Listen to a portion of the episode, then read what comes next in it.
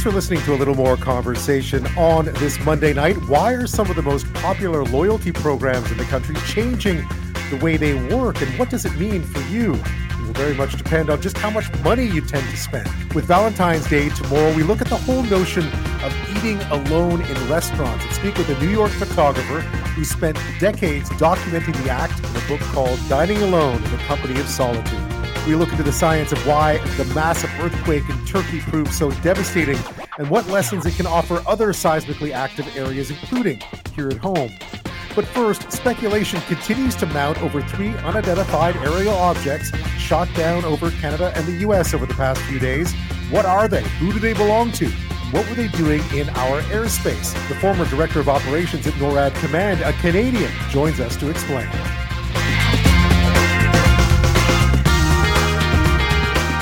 Know, when that balloon flew over North America, we all kind of thought that was going to be it. You know, they shot it down and we thought, okay, well, that story's done for now. Here we are. What is it? You know, a week and a half later. And all weekend, all we were talking about was this these unidentified flying aerial phenomenon, whatever we're calling them now, to avoid uh, you call using the term UFO, which got an American general into trouble yesterday for because people hear that term and then everyone starts to speculate, right? Um, what do you think they are? I mean, I can't tell. One was described, the one they shot down over Lake Huron yesterday on the Michigan side, but right near the Canadian border. They described it as octagonal uh, with strings and and something attached to it. We don't know what they are. We don't know what they're doing in our airspace.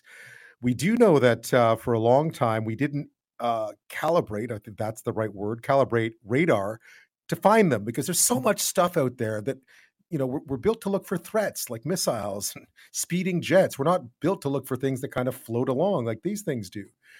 And all of a sudden we are and here we are. Three in three days friday saturday sunday things shot down over northern alaska over yukon and again yesterday over lake huron. You know what one of the funny speculation things that come up has come up of course is that people are talking about these being actual ufos so much so that the white house spokesperson had to talk about it today. Here's Karine Jean-Pierre there is no, again, no indication of aliens or extraterrestrial activity. Um, I, am not. Would you tell us? I, am just, you know, I loved E.T., the movie, but I'm, I'm just going to leave it there. I mean, that was at the White House today. That's how much the speculation got around over the weekend because, of course, nature uh, abhors a vacuum. And in this case, we don't really know what these three objects are. They haven't been recovered yet. Uh, so people are speculating wildly, as people are wont to do. Uh, so let's talk a bit about what exactly has happened here. So on Friday, American fighter jets shot down something moving over the skies above Alaska. Then Saturday, they did the same over Yukon. Again, American fighter jets, and that's important. We'll talk about that in a second.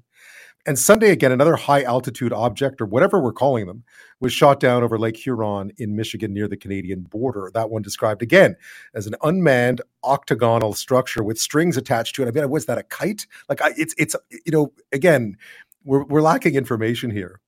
Uh, back on this side of the border, the prime minister was on a scheduled visit to Yukon today, ironically, where he said the RCMP and uh, the armed forces are searching a large area of central Yukon for the object. He described it as a serious situation that both our country and the U.S. are on top of. He said the fact that a U.S. fighter jet shot down that object on Saturday over Canadian soil is not a problem. It's proof NORAD actually works as it should. And it's no coincidence, he felt, that three such objects were spotted in rapid succession. It was uh, very much based on the context and the situations of who was there, who had the capacity to do it before uh, we lost the object into darkness or into situations. Our focus was not on which side gets credit for what. Our focus was on running the operation smoothly and successfully. Obviously, there is some sort of pattern in there. The fact that we are seeing this in a significant degree over the past week uh, is a cause for interest and uh, close attention. Uh, which is exactly what we're doing. We've employed signif- deployed significant resources here uh, to be able to recover the uh, the object. Yeah, so we don't know what they are. I mean that that's what it boils down to. We don't know because we haven't recovered them, and we just don't know. At least no one's saying. Um, Canadians in the US so far have given no indication that they're related to that Chinese spy balloon that was shot down off the coast of South Carolina on February 5th either. So it's all been open to speculation. Um, we do know that all three of the latest ones were traveling at such low altitude that they could pose a risk to civilian air traffic. So that was part of the issue here. So what exactly is going on? Well, few know NORAD as at its inner workings better than my next guest. He's retired Royal Canadian Air Force Major General Scott Clancy. He's the former Director of Operations at NORAD Command and former Deputy Commander of the Alaska NORAD region. He is now with the Canadian Global Affairs Institute, and he joins me now from Cobourg in Ontario. Major General Clancy, thank you. Thank you very much for having me. So I guess listeners are all just trying to figure out what's going on here. The prime minister today uh, referred to quote some kind of pattern here. Are we watching some kind of pattern evolve out there? I think so. I think that based upon my experience in NORAD and my 37 years, you know, either studying military affairs and being part of the military, you're seeing a pattern associated with the intelligence collection of adversaries of Canada and the United States and not necessarily just China here. I think a lot of us have thought China because of that initial, that first balloon that was taken down, but this could be broader than that. It absolutely could. I think that both nations have asked to exercise caution pertaining to the origins of these last three objects that have been shot down by NORAD. And I think that's that's prudent. Things like this can have diplomatic, security, and even economic repercussions that could affect the lives of Canadians and Americans. And, and I think that it is prudent for them to wait until they have the proof to understand exactly what that is. But that doesn't change that it's a pattern and it doesn't change that it's nefarious activity of adversaries of our nation. When we look at what's happened over the last uh, week and a half or so, um, I mean, clearly they've spotted, perhaps they've spotted uh, a gap in the system. You've talked about this. What is that gap? I imagine those radars are just full of stuff and you have to filter it out.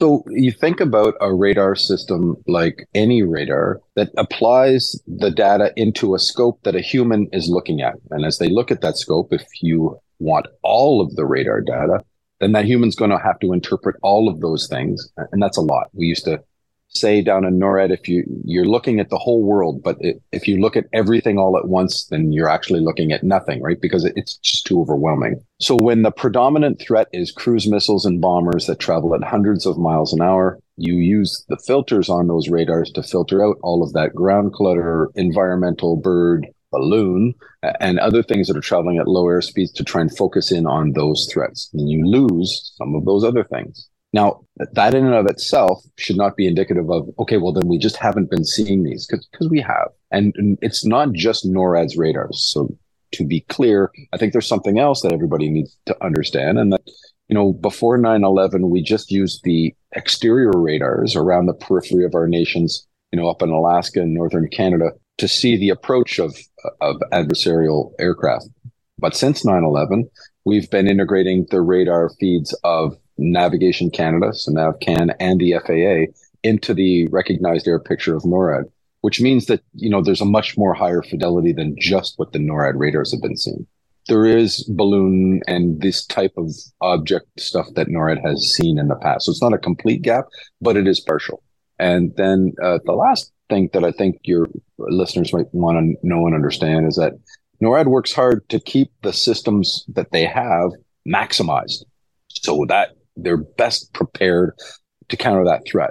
But these radars, you know, they were installed in the 1980s. So this is like 1970s technology installed in 1980s. And, and although the radars themselves are, are, are still, you know, fairly good, you think of the data processing, the computer system that would support something like that, and the evolution from 1970s technology to that which we have in 2023. That's a significant advancement. And, and I think applying that data processing onto the back end of these radar systems is going to significantly change what we can see and what we interpret as threat. So I suspect now we're just looking for other things that perhaps we weren't looking for as um, as diligently as before. Maybe diligent is the wrong word, but we weren't trying to spot these things. Now we are. Thus, the sudden flurry of activity that we're seeing. Well, it, like anything, you don't know something's a threat uh, until it is. We didn't look at civilian airliners as being a threat until the morning of 9 11. We wouldn't necessarily have looked at packages just hanging out on the side of roads as threats until, you know, thousands of our troops were killed with IEDs in Iraq and Afghanistan. So, so you know, you, you think about threat in, in a different term as, as time evolves and you try to learn from history to, to evolve this. But so I don't think it's, I don't think it's about diligence. I mean, here's what I want to say about diligence. The NORAD enterprise worked as it's supposed to with a very effective coordinated chain of command that was enabled to give options to the national authorities of Canada and the United States while protecting their sovereignty and acting in a coherent fashion. And the only reason it was able to do so is that thousands of times, some of it under my direction, the NORAD enterprise exercised exactly these types of scenarios to the full extent. When we look at what's being done now, how would one go about using that 70s technology and then try to adapt it to spot these potential threats now that they may be considered as such? So General VanHerck alluded to this already in his briefing over the weekend. I mean, he's adjusted some of those filters to make sure that they are not filtering out that data and they're, they're specifically looking for this. I, I, think one of the things that we're seeing here is, is that they're detecting more, therefore they're reacting more. But I don't think it's just that. I, I also think that you know a pattern so tight in this specific time frame indicates a concerted effort by our adversaries to garner information. What is it that our adversaries would be looking for using these sort of low speed, seemingly relatively low tech? I mean, I don't mean low tech in, in, in the in the common way, but perhaps low tech by your standards. What is it that they're searching for, do you think? These types of objects are going to be able to be persistent over top of North America, where other systems are going to pass by very, very quickly. At the, at the same time, you're thinking about systems that can garner on radio waves, that can, you know, hear and sense things, cell phone towers, emissions, all the rest of those items uh, on top of cameras. And because of their persistence, they can also look at pattern of life. You're over top of a location for a significant amount of time where, you know, it might be important to know, I don't know, when the Americans swap out their crews and change shifts at their missile silos or when our F 18s uh, scramble in Cold Lake. I mean, all of these things could be things that they're attempting to garner on. And I say could be because we just don't know. Now, here's what I think that is illuminating. I never look at single intelligence gathering things on their own. You look at these not just about a pattern, but as a part of a system of systems that's attempting to garner information from our adversary. So imagine an adversary that floats objects or balloons over top of North America, but at the same time is using offensive cyber operations to hack into our networks and is sitting there waiting for because they know when these balloons and objects are going to come over, waiting for us to detect them. And then once they know we do, they're watching our command and control systems, our nodes. These objects might be gar- gathering on cell phone towers. They have other elements that are listening. Our cell phones are always listening to us. At, at which point in time, they get a good picture of how we respond, the capabilities to detect, thereafter might even get a good sense as to the political will and the political abilities demonstrated by both countries that might be illuminating for them if they wanted to advance something of a higher crisis. And I think first balloon was Chinese. Okay. Would that not be very informative to the Chinese as to how the government of the United States might respond to an incursion across the Taiwan Straits? And, and, and I don't want to be explosive with this, but, but it's at least going to be informative to them uh, Major General Scott Clancy, tell me a bit about what happens behind the scenes, because this is clearly something that you understand very well. But what is the process to identify something and then make the decision to shoot it down, as we've seen happen uh, several times now over the past week and a half? Standard phases in, in any thought process, the first thing that's going to happen is you have to garner information. So from a NORAD point of view, they would either be cued by intelligence or detect something via the systems that are feeding information. So, you know, the easy one to understand is a radar detects a track. Okay, we have a threat. Now we have to figure out what to do. So in NORAD, you have three regions. Uh, the Alaskan NORAD region, the Canadian NORAD region, which is all of Canada, and the continental NORAD region, which is the lower 48. The regions are semi-autonomous in this in that they will direct the immediate responses to threats that are in their region. It's designed this way so that in a time of war, they can fight independently and NORAD and Colorado Springs can, can, coordinate, but that we can degrade operations very quickly if, if we have to. So that region will actually launch aircraft to investigate uh, in the Alaskan NORAD region and the Canadian NORAD region. This could be fighter aircraft. This could be airborne early warning systems with their long range radars and the associated tankers to take those aircraft so that they can get an identification. Now, that identification, uh, you know, various forms of being able to identify uh, what something is. The whole point of that identification is to discriminate, to delineate between that which is threat, that which is just a benign object, that which is a civil aircraft, that which is a military. You know, this is a complex categorization, but the idea here is to get after what it is. If in this instance, and, and if I harken back to Minister Anand's uh, comments at her press conference on Sunday, you know, that they were waiting until daylight because they wanted to get a visual identification on that object. I think that's prudent that, you know, there, there's time that's found here. This isn't necessarily an immediate military threat. So let's take the time to be prudent and to do this safely. That allows you to discriminate or at least get information back from the pilots through the communication systems to figure out what that is. Now, all of this information would go to Colorado Springs. In Colorado Springs, we would use decision making tools, both digital and voice, to be able to go through a series of categories and categorizations that allow us to describe what that threat looks like.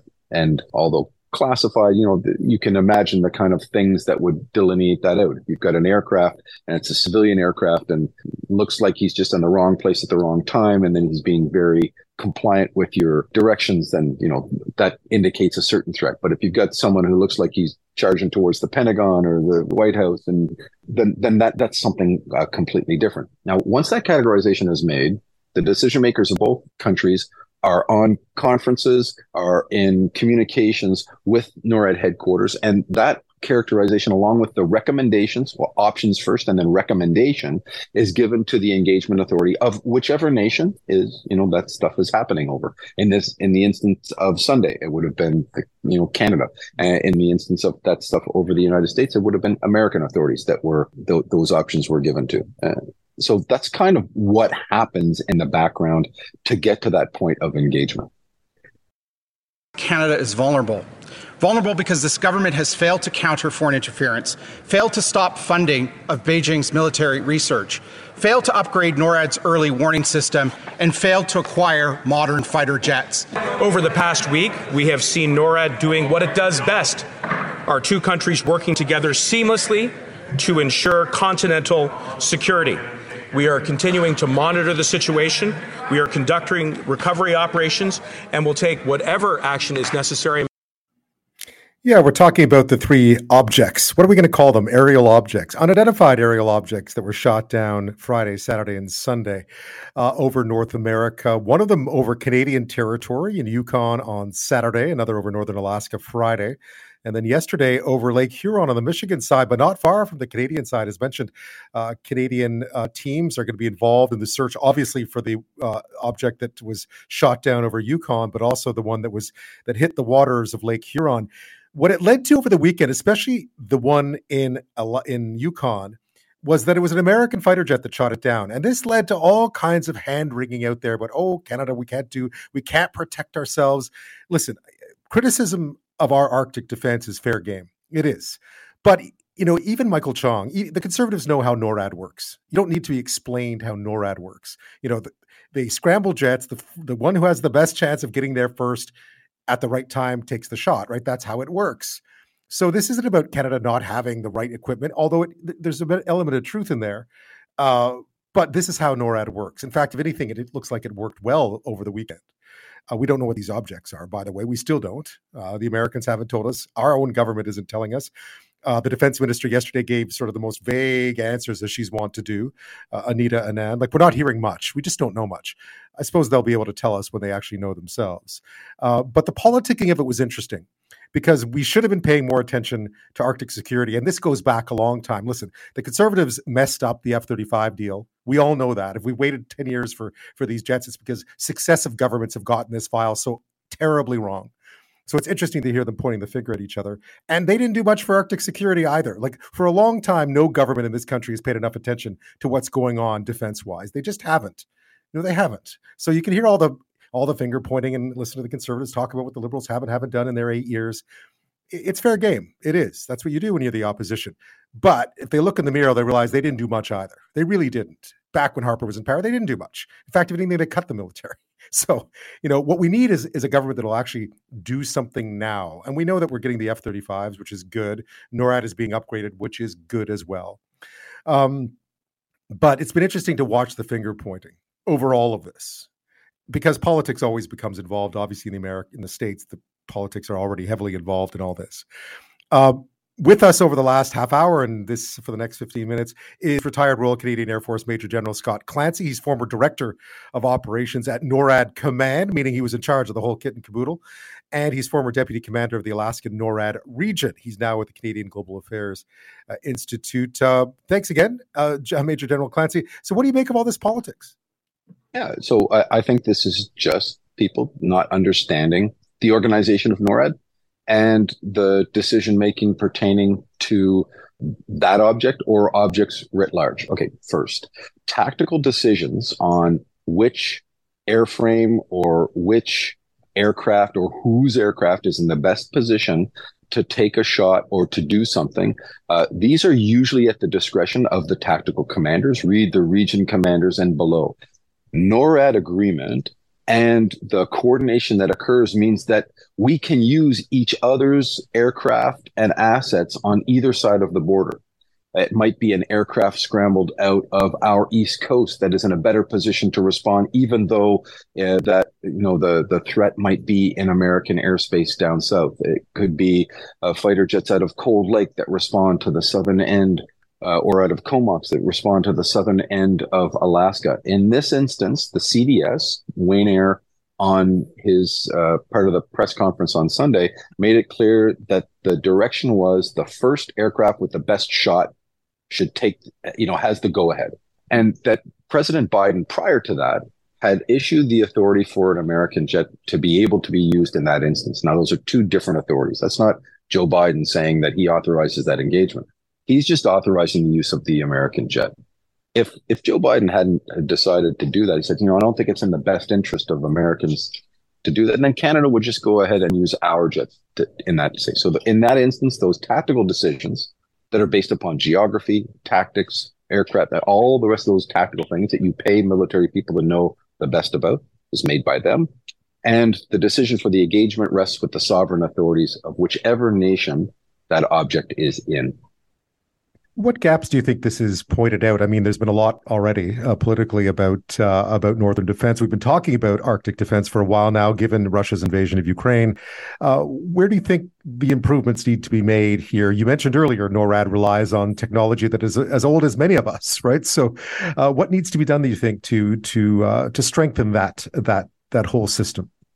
So the United States DoD is getting after uh, their program of continental defense and uh, homeland defense, and what, what that means to them, a myriad of systems, many of which you know uh, are cross-border compatible. And Canada, the NORAD modernization that was announced by the Minister of National Defense this last summer is exactly what uh, NORAD needs to push forward. I you know the systems that are in, that the over the horizon radars the technology is advanced enough so that you can push the knowledge deep into the arctic deep across our coasts to see things much earlier before they arrive in north america the whole point with that is to give time to decision makers to be able to, to, to have options to make decisions. The purchase of the F 35 by Canada, essential at being able to counter the cruise missile threats and other air threats in our airspace. The provision of a Canadian tanker that allows us to project force around our enormous country and into the Arctic is essential, as is the infrastructure that's already in the Arctic that allows forward operation bases, you know, in places like Inuvik and uh, Iqaluit. These are essential for us to be able to operate. Has this been a bit of a wake up call? I'm sure you sounded this alarm when you were in your positions, many positions. Is this a bit of a wake up call for all of us, even though the threat itself is so far sort of undetermined? I, I think there's two things that I always would like Canadians to hearken to on, you know, in, in this last week and a week and a bit period. First one is you should be very proud of the well, the Royal Canadian Air Force, the Canadian Armed Forces, but especially the Canadians and Americans that are working together jointly in the NORAD agreement. How Canada has been side by side with the Americans in this, and in a coherent and effective way in which they are able to protect our sovereignty. Now, that that doesn't diminish the need to modernize NORAD or all the rest of those things, but you know, you can buy equipment quickly, but you don't establish partnerships like that overnight those relationships, that trust, that credibility that is established over the intervening 64 years that NORAD has been around. That's the first thing I want Canadians, you know, to know. But the second thing I want Canadians to know is that just don't be naive. I, I do think that Canadians are naive pertaining to our national security. We get lulled into a sense of complacency because of our large neighbor to the south, but we have a role here. And our role is to protect our sovereignty as a good partner. To contribute to that, you need to have an effective force. Governments will come and go and they will use the political pieces of the day. All of them, both sides of the, or all sides uh, of the aisle will use whatever they have to, and, and then things compete for those dollars. But security, without that security, none of the rest of this nation is, is going to uh, survive. So, so don't be naive about our security because you're taking it for granted. I guess the the big question is now is what were these things? I guess we we have to find them to figure out.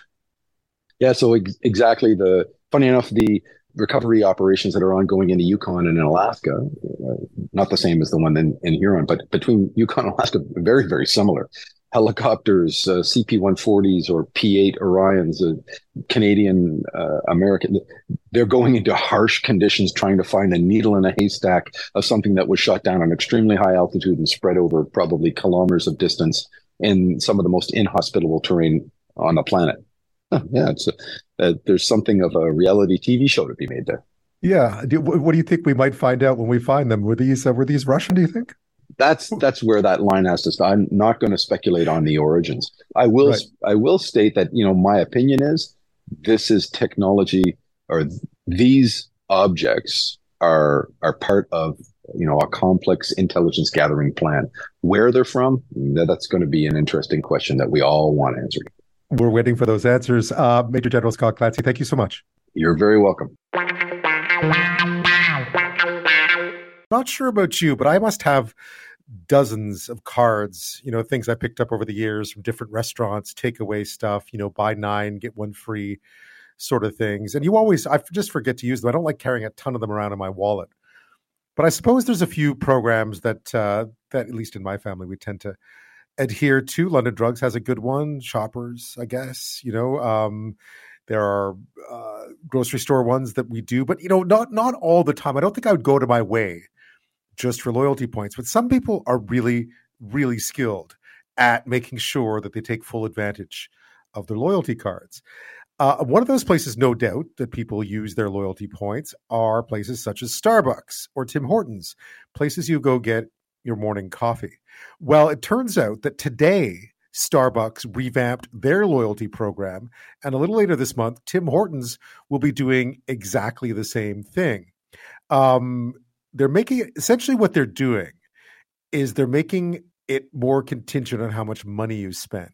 And ultimately, you'll have to spend more money to get free stuff.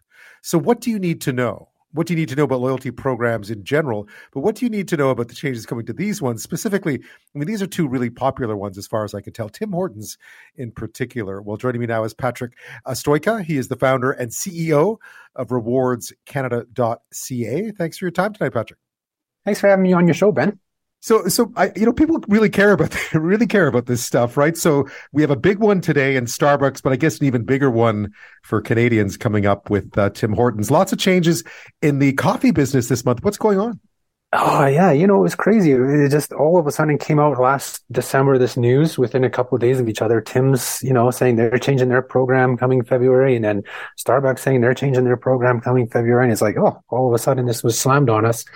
There's multiple factors in play. We saw McDonald's changed their program, you know, sooner than that, but I think become very competitive compared to the others. So maybe, you know, which is surprising. It kind of surprised me that Starbucks and Tim's were making these changes, but I think it's just the whole market as a whole. You know, I, I think the companies are saying, well, where can we squeeze a few more dollars out of, out of, you know, our customers? And that's in their loyalty programs. What's surprising here is that with inflation high and competition always high, you'd think these companies would be trying to go after each other for those customers when they're looking to save a dime, not try to squeeze them a bit more. Yeah, exactly. You know, but uh, you know, I think maybe there's a a bigger thing at play here. There, here's the thing in the loyalty industry when program changes happen, customers aren't happy. Of course, they they get really mad. You hear about it on social media, on forums, and everything for a couple months, and then it dies down, and everything seems to go back to normal. Is there much defection rate to another company or program? Probably not enough where the companies need to keep the program the way it is. You know, so it's it's kind of like they weather the storm, they make these changes. What may make some people happier is that we may see more offers come from these programs. You know, that that's what a lot of them do seem to like to do is like, okay, well, we're going to boost the rates, but let's make it I wouldn't say easier, but let's give them more opportunity to earn more points by coming into store. We may see more offers on your Tim Hortons app. You may see more double stars days at Starbucks, those type of things. I mean, I'm just guessing here. I'm hoping that's what happens, but that, that's what we've seen happen in the past with these programs. Now, reading through your blog on this, it seems like it's not all bad news, right? A lot of it boils down to just how much money you spend as opposed to how often you go, right? Which is kind of weird when it comes to loyalty, to be honest. Yeah, exactly. I mean, that's definitely the case with Tim Hortons. With Starbucks, unfortunately, unless you're redeeming points for take at home coffee, which I don't know that many people who do that. But if you are somebody who takes home their prepackaged coffees, you're actually to be better off with their like changes the beans, to their program. Mean, yeah, like the, the beans, beans, or the yeah, ground, yeah. the ground coffee in a bag, yeah, or the beans or whatever. Those have actually come down in point level price. So, so it's actually it, that's better. It's a 25% decrease from 400 to 300 stars, but everything else is increase. You know, 100% increase on your hot coffee or brewed beverage. You know, 50 points to 100 points. But yeah, with Tim Hortons, the change there is they've moved into um, you know, instead of a per visit earn rate, you now have a per dollar earn rate. Um, so of course that rewards people who spend more. And we, we did the numbers. And if you're somebody who spends less than $5.72 per visit, the new program that launches on February 21st is worse for you. And this is based on earning a free coffee, by the way. Um, but if you spend more than 572 per visit, the new program that starts in just over a week is actually better for you. You know, Tim's went to the route of we're going to try and encourage people to spend a little bit more. You know, maybe they'll they'll buy two coffees and a donut instead of just two coffees or something like that. You know, they're they're going to really try and push just to squeeze a little bit of extra money out of people. And we're kind of seeing the same thing with the grocery stores and, and their loyalty programs. You know, we're now seeing instead of buying one or two items to get to get bonus points, they're asking you to buy five, ten items. They're just trying to push people to spend more. In this case, you did some uh, some crunching of the numbers in terms of all the loyalty programs. You were a bit surprised at Tim Hortons one, only because it didn't seem to really reflect McDonald's, who one would assume is their main competition here, or Starbucks. Like in some ways, Tim Hortons has come out with what could be called objectively the least attractive changes to their program. Yeah.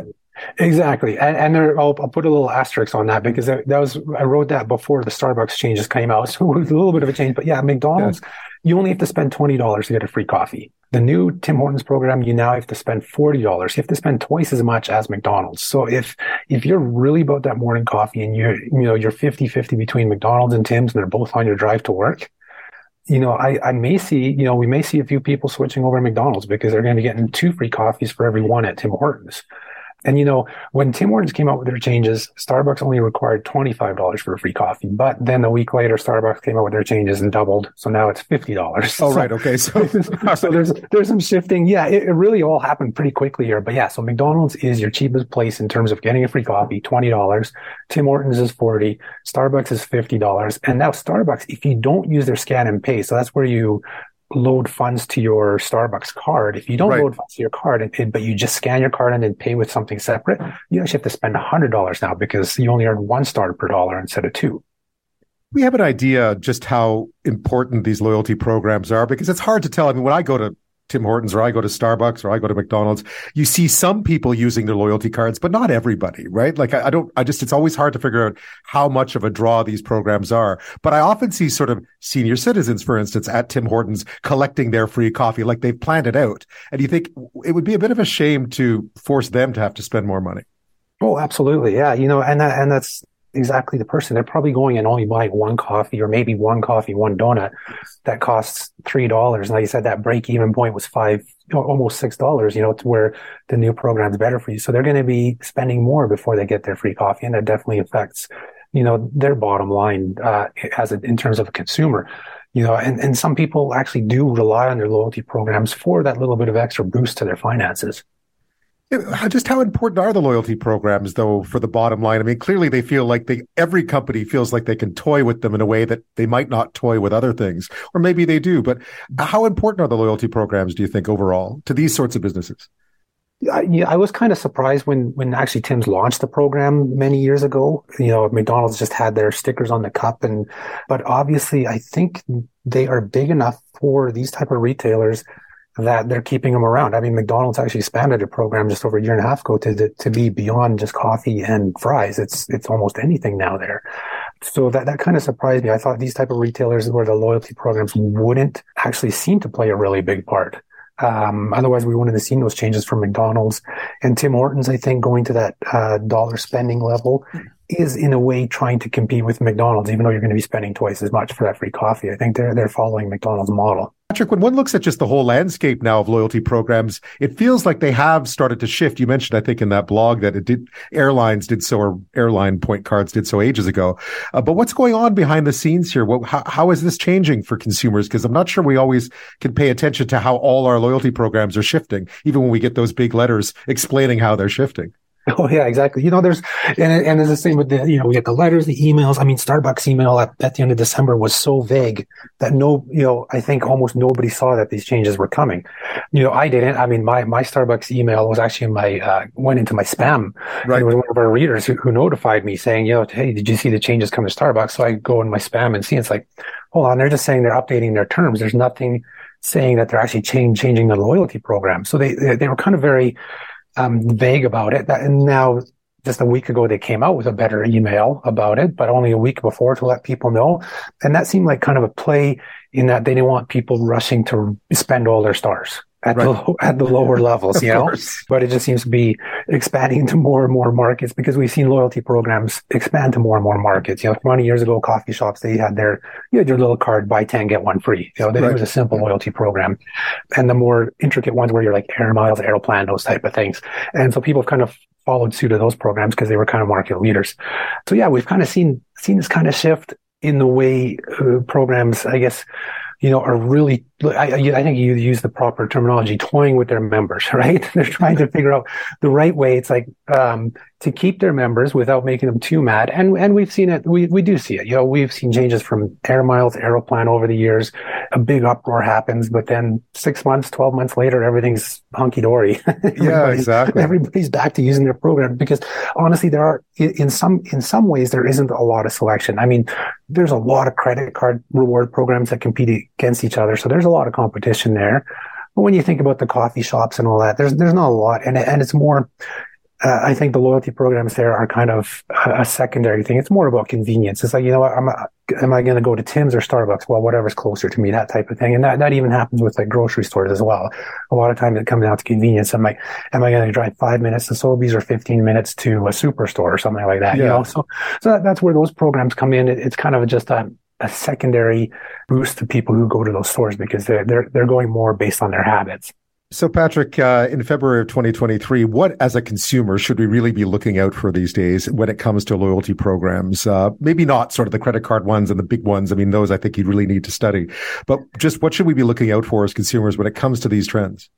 Don't go out of your way to you know really work a program. You know like i said like I said, if you're if if you're used to shopping somewhere five minutes away don't go 15 minutes away to if the if a store has a bonus points on something. I mean some people will do the math like well you know what? i'm spending an extra dollar of gas but i'm getting three dollars in rewards. I am gonna go you know those type of yeah. things. But for most people it's it's literally you know make sure you do check the app the emails add add the offers the bonus offers because those do make the rewards come faster so, so do, do little things like that. And like I said, yeah, with the bigger programs, it does take a bit more research, even though, uh, you know, we, we do our best to try and educate people, but a lot of people just jump right in, you know, without figuring out what's the best credit card for them or best airline program, those type of things. But I think when it comes to these kind of everyday programs for your groceries, for your coffee, those type of things, uh, there's no harm in joining them all because you're kind of, you know, it, it, again, it comes down to you might be driving home from work. It's like, hey, you know what? I'm going to stop at McDonald's and get myself a, a, Big Mac meal and Happy Meals for the kids. It's like, well, yeah, you know what? I, I have the My McDonald's app. I'm going to scan and use those points. But one thing about these smaller programs to note though is because their rewards are worth under $50 typically, like when you redeem, they're allowed to have expiry on those points much quicker than other programs do. Right. So like McDonald's, I believe, I think most of these programs are around six months. Uh, I'd have to double check, but I think they're around six months that your um, points or your stars might might expire.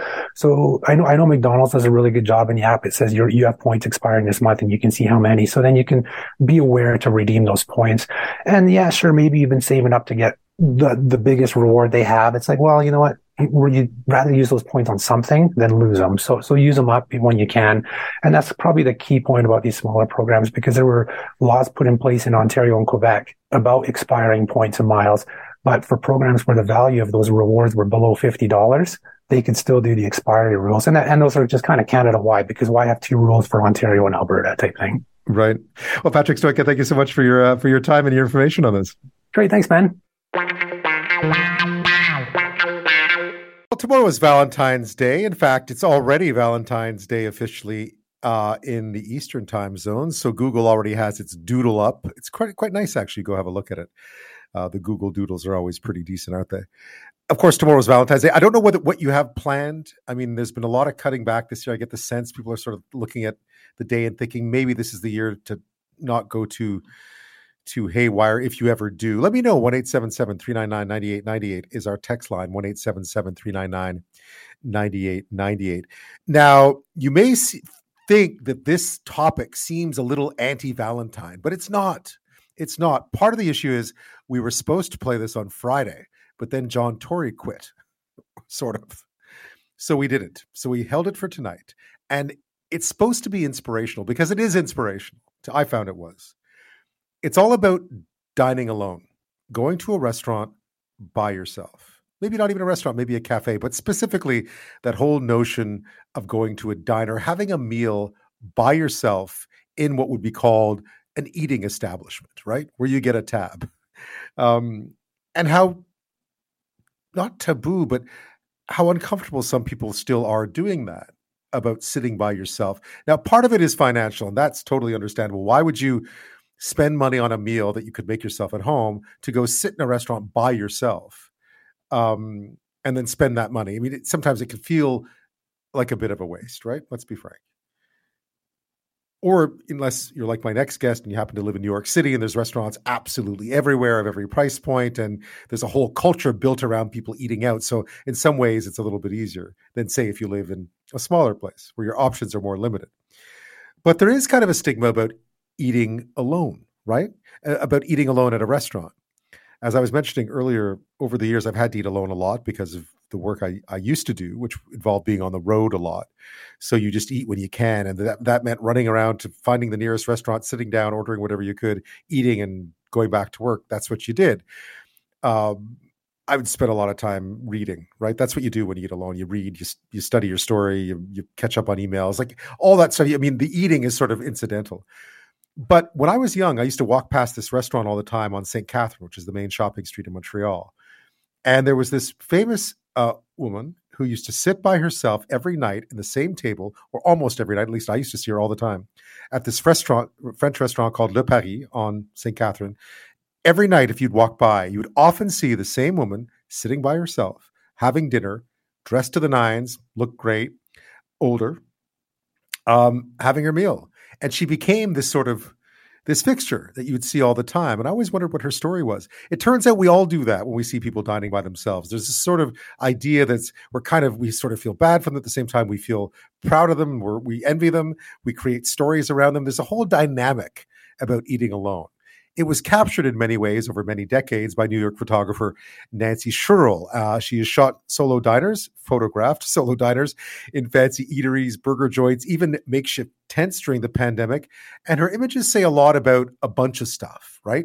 They say a lot about social behavior, about attitudes in public spaces, about what it's like to sit at a table by yourself and enjoy a meal. And Nancy Scherl uh, talks to me about her book. It's called Dining Alone in the Company of Solitude. It was published by Daylight Books back in June of 2022. And Nancy joins me from New York City. Nancy, thank you. Well, thank you. It's a pleasure to be here, Ben. Tell me a bit about the inspiration for this, because as you know, it, it is there is still a stigma for whatever reason around people eating by themselves in restaurants. Uh, what did you set out? What story did you set out to tell with these photos? It was it was actually a very deeply personal project. My point of view is really that people who dine alone are often very strong and independent at, and it takes courage to take oneself out alone and to be able to confront themselves. So that's my point of view. That doesn't dismiss the fact that I'm in agreement with you about the stigma. I will I would just say I guess that when I if I walk into a restaurant and ask you know for a table and it's just for me and if I'm seated at a table in the back for one that is facing, you know, a dark wall or a corner, I will turn around and say, could I sit at the sunny table over there? So that's how I sort of get get past the stigma right. uh, aspect of it all. So even when you walk into a restaurant now, you feel like oftentimes if you're by yourself, you're going to get a table that isn't as nice as if you were with somebody else not often, but it, it's part of the picture. Yes, it can be. It's part of the circumstances. It does happen. And you mentioned that this was deeply personal for you. Uh, how so? It's personal for me because my dear late mother lost her husband, my dad, when I was just a senior in high school.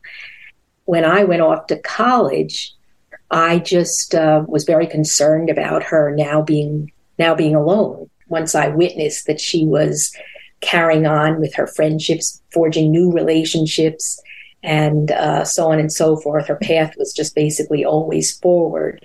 Once I saw that, it just really struck me. And so she became an inspiration for me.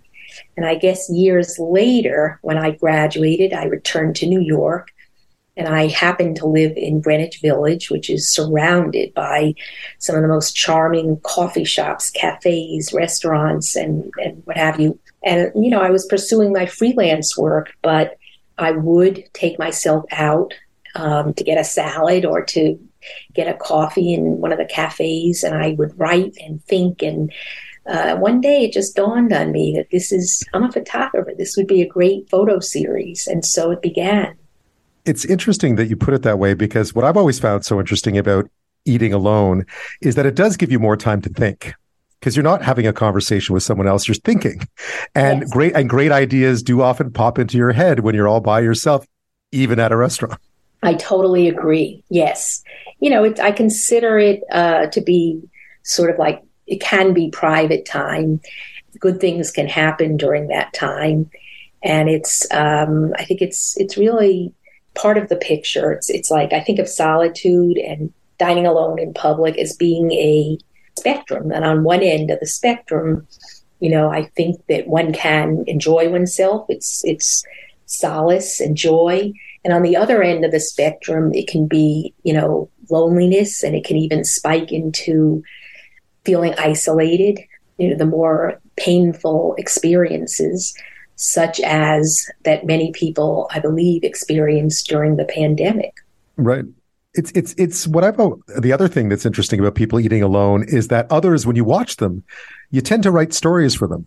I mean, you can sort of sort of see people eating on their own and and try to imagine how they got there. And I guess that's part of what this is too, right? We we are telling the stories of those. They're, they're an endless source of fascination, I guess, which is interesting. Yes.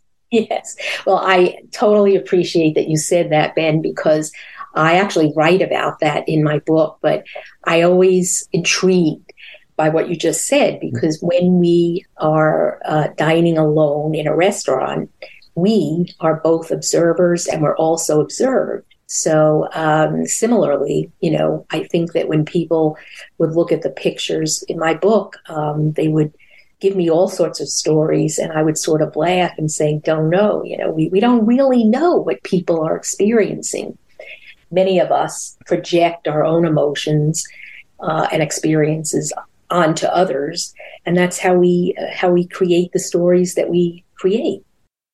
Uh, Nancy, your photos cover a wide time period from the 80s all the way up until now. Did you notice dining alone had changed over that time at all? Did you did you notice differences? I mean, I, I could think of the technology, of course, uh, but anything else as well? Yeah, I think that um, fashions changed. I think that smoking laws uh, were put into into effect, and you know, certainly in the 1980s, I remember photographing, and, and some of those portraits are included in my book. A couple of smokers, ash, ashtrays were often seen on the um, tables or the coffee shop booths. So, fashion, smoking, certainly technology, and then I would say that even during the pandemic, things, the whole circumstance of solitude changed drastically. And I think maybe the reason for that is, of course, because we were all uh, dealing with this lethal, lethal uh, COVID 19 virus and we were terrified of it. In addition to that, we were all really experiencing the um, extreme isolation that we had been experiencing. And right. How did that uh, How did that change? I mean, how did you you took pictures during the pandemic? I mean, th- at that point, people were almost forced to be alone, right? So I think we saw solitude through a different lens during the pandemic. Absolutely, I I couldn't agree with you more. I think that the key word is forced. The whole situation was really forced upon all of us, and that all of us is is really worldwide. Yeah. Uh, but I know that in the cities, or certainly I can speak for New York City, you know, even the, the way that restaurants, though they were trying to not only stay in business, but that they were also trying to provide a platform to continue dining out and um, having that social outlet. And I think that uh, because everyone was so concerned about the germ factor, you know, the uh, constructs were they were they were very isolating. You know, they, they initially um, appeared to be these wooden shacks, you know, built out into the into the roadways in, in New York City. Right. They, it did change. It did change. What, what, tell me a bit about about technology though, because I do notice that um, it seems to me that people are more comfortable now eating by themselves because of the whole advent of the phone. You know, it used to be that oh, I don't have a book or I better find a newspaper, but now your phone is pretty much with you the whole time. So if you sit down and have a quick bite to eat, you sort of have your world at your fingertips. And that changes the idea of, of solitude, I would say, more than eating by yourself. Yes, I, I would agree with that. I think that, of course, you have to have the Wi-Fi, but I would I would agree with you. And uh, I don't I don't really see it as being that much different from the pre-digital era, though, or the pre-cell phone and iPad era only because I think people could really get lost in the characters of a book or you know what they were reading in the newspaper just as well as um, how they appear to be getting lost or becoming fully immersed by their uh, digital device. What What do you tell people out there listening tonight who are like, oh, I don't like dining alone? What would you tell them? What would you advise them? Oh, I would just say, really, how about try it? just try it you might you might actually enjoy it and i would also respect them um, if they if they told me that they just didn't feel comfortable i understand it i really do because i think that you know what feels good for one person absolutely will not feel comfortable for another and yeah. uh, the stigmas are, are are still out there we do live in a couples oriented um, society and so but I, I guess yeah, we should we shouldn't feel bad for people eating by themselves though, right? Is that perhaps what you were getting at too? Like we should look at them in a different way. I think so. That's just, you know, of course we can't as a photographer, I can't and nor did I ever expect to orchestrate how my viewers would see these people. And I know uh, the portraits, I should say, in my book, and I know that some people looked at them and said, "Oh, it's just a bunch of lone diners," but actually, most of the portraits in my book, I don't think they look sad. I think they're looking upward and outward and forward. And I think they're engaged with their activities or with people watching. And, you know, I just, uh, I see it as, as being very different. But people, like I said, people will really proje- often project their own feelings and um, experiences onto what they're looking at, those they're looking at. So that's just the given. Well, Nancy Scherl, uh, what a fascinating project. Thank you so much for sharing your story. Thank you. Thank you so much for having me. Let's uh, let's head to Syria and Turkey now because they're still in the process of rescuing people, which is phenomenal considering how cold it is, how destructive it's been, uh, and just how devastating that earthquake was 7.8 magnitude, shallow, less than 18 kilometers, I think. So the death toll has risen above 35,000 now. It's become one of the deadliest, most powerful earthquakes, or certainly of the last uh, 50 years or so. Um, it destroyed so many homes. I mean, what this has really revealed uh, above anything is just how fragile the infrastructure was in parts of Turkey and certainly in Syria, despite the fact that it, people know that it's in a quake zone. They've tried to fix this since another devastating earthquake back in 1999, and it's sort of the same area. Uh, again, though, there continue to be, to be survivors pulled from the rubble of those buildings. Time, unfortunately, though, for miracles, is quickly running out.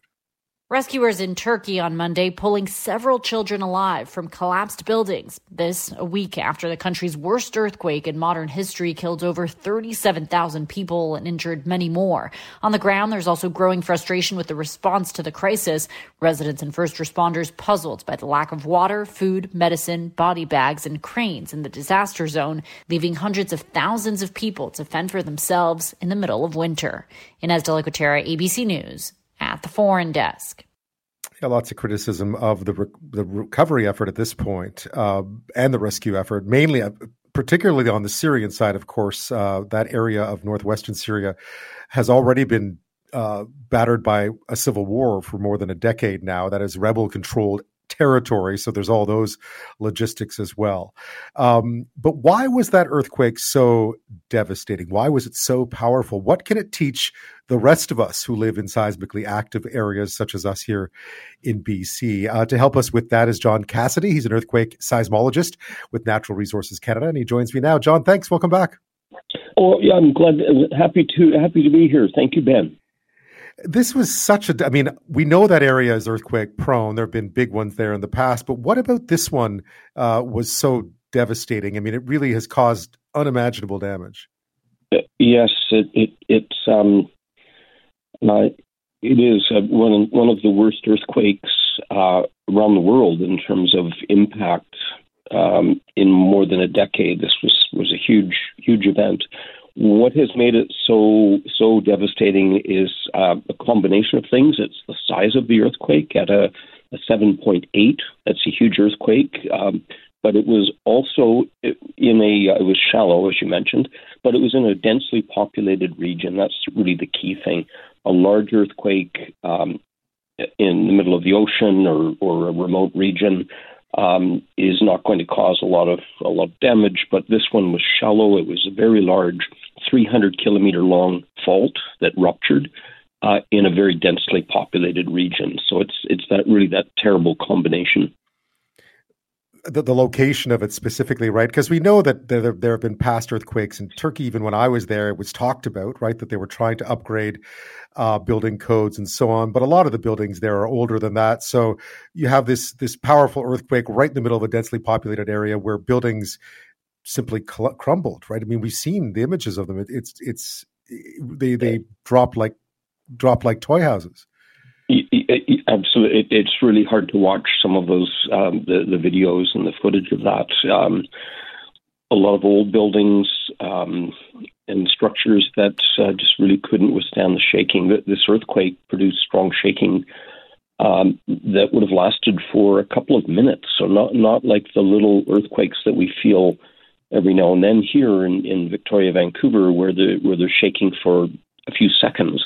This was strong shaking for a few minutes over a huge area, 300 kilometer long fault zone. So, um, yeah, yeah, really. What, John, what's, what's, what was what was happening under their feet? Because we've seen some of the images. I mean, we've seen like train tracks bent into S curves, roads bent, buildings stepping onto cars. Like they had the building foundation of the building literally moved up and down onto things. I, I don't recall. I mean, I haven't spent much time looking at it, but I just don't recall having seen a lot of images like that over the years when it came to uh, these quakes. What was going on to cause that amount of shaking and damage? Yeah, when when you get to these uh, to the these really strong events, the shaking can actually be stronger than, than than gravity, and so what that means is people can be tossed in the air, furniture, appliances, cars uh, can all be lifted off the ground and, and tossed around. So it, really, it's incredibly strong shaking. It's the kind of shaking that we don't see very often. Um, but it does happen for these large earthquakes, and it's um, uh, incredibly powerful over a very large area. We've seen um, we've seen earthquakes of that magnitude. They're, they're rare events, so that's that's something that's important. Even in, in, in that part of Turkey, um, these are rare events. But we've also seen such rare events here in Canada along the west coast. Uh, back in 1949, a magnitude 8.1 earthquake. Um, in 2012, a magnitude 7.8 earthquake off of Haida Gwaii. And back in the year 1700, a magnitude 9 earthquake off of uh, Vancouver Island, Washington, and Oregon. So we, we've seen we've seen that here before, um, but these are really rare events that uh, you know are often forgotten about because because it may be centuries between such earthquakes. Right. Tell me a bit about the the plates, the Anatolian, the North Anatolian plate and the East Anatolian, sorry, the North Anatolian fault and the East Anatolian fault, because that that's that's the issue here, right? That's that's what ruptured. That's probably that, that is, uh, yeah, that is exactly the issue. That's what causes the, the these large earthquakes in Turkey is the the plate motions we have um, we have quite a few things happening in that area. It's really complicated. we have Africa drifting slowly to the north and colliding with Europe and Asia um, in the vicinity of the of the southern Mediterranean. So that's one element of this. We have the Arabian Peninsula that is rotating, uh, also rotating into the area, um, and so Turkey with two major fault systems, one in the north, the North Anatolian Fault, uh, fault system, and then in the south, the East Anatolian fault system. Uh, that's where the motion is released. So Turkey is is sort of caught in a um, in a vice. It's being squeezed in a vice grip. It's being squeezed, and it's moving. It's it's being squeezed out almost like a, a tube of toothpaste. And the movement takes place mainly on these two fault systems, the one in the north and then the one that um, ruptured most recently the East Anatolian Fault. So these are what we call strike slip. It's a horizontal slipping uh, of the Anatolian plate. Um, the, the, movement is is not that fast. It's about one centimeter a year um, on that southern fault system. So it's uh, it, you know it's roughly the speed that your fingernails grow. So it, it isn't very fast, but over a lifetime, it represents a meter of movement. And uh, these recent earthquakes, uh, the movement that took place along that fault zone was in the order of three to four meters. So it's several several centuries of energy that has been uh, been stored along that fault system.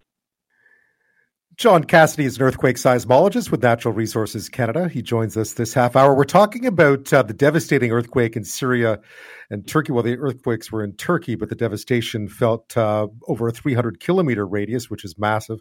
Uh, rescue efforts there continue, but it also offers a lot of lessons, I think, for other parts of the world that are seismically active. I mean, every time there's a major earthquake, we try to learn from each other. Uh, John, in this one, I mean, clearly the construction issue has been a big one that's being talked about a lot in Turkey already about, uh, you know, some of the, you know, seismically unstable structures that were there.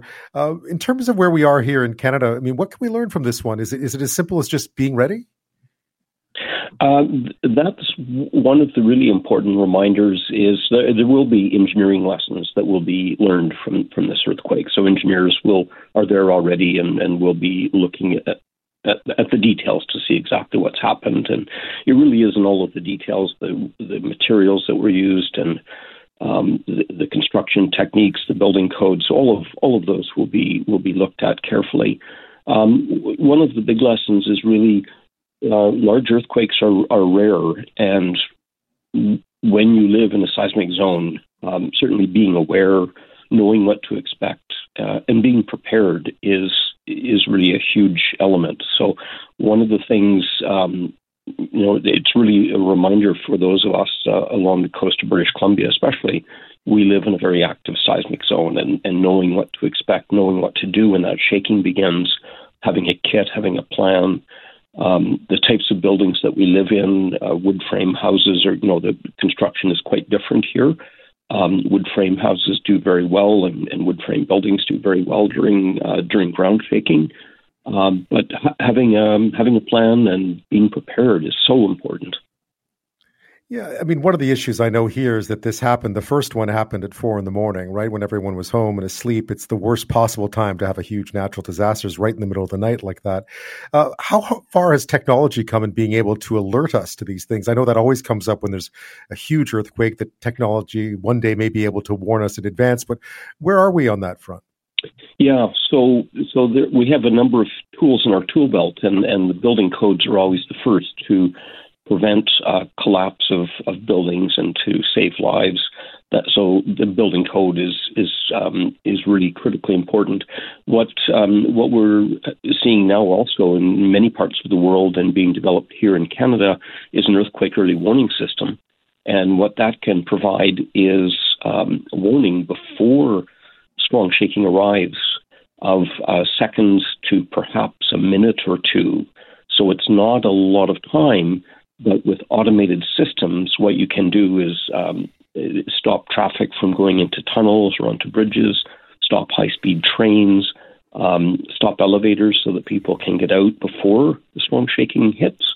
Um, and simple things like um, surgeons and you know bells going off in a hospital so that surgeons would put down their scalpels before the ground really starts to shake because during these strong earthquakes as we as we talked about earlier um, it's really, really strong shaking that can toss toss things around. So there's a lot you can do with this um, with earthquake early warning, and that is um, in place now in, in Mexico and Taiwan and California, Washington State, and coming uh, to Canada next year. That's right. About 50 additional sensors go online in 2024. Is that right? That's exactly right. So it is being deployed right now. Um, partnerships with communities, indigenous groups, um, industry. So there's there's a lot of a lot of work underway right now, and um, and that system will be operating next uh, March of 2024. I know that in the event of a disaster, it mightn't seem the case, but it feels like at least of late, people have started to take this issue quite seriously, at least in British Columbia. Uh, yeah, I, I agree, and, and you know, even over the past, um, you know, if you look back when, when I was in elementary school here in, in, British Columbia, there were no earthquake drills in the schools. Um, there was no shakeout drill. Um, and there really wasn't a lot of discussion about earthquakes uh, 20 or 30 years ago. So we really have come a long ways in terms of um, seismic retrofits that have been uh, undertaken, schools and bridges, old buildings. Um, there's there's still a lot to do, uh, but you know we have to recognize also what what we have done so far and where we're going. So there, has been really huge progress, and of course our our national building codes are um, are improved every updated every five years, and taking advantage of all of the new information that comes from um, instruments here in Canada, but also learning from earthquakes around the world, whether it's Japan or Chile or Mexico uh, or Turkey and Syria. So we are learning a lot more about earthquake hazards and, and improving our codes and our standards um, on a very regular basis. John Cassidy, as always, thank you so much.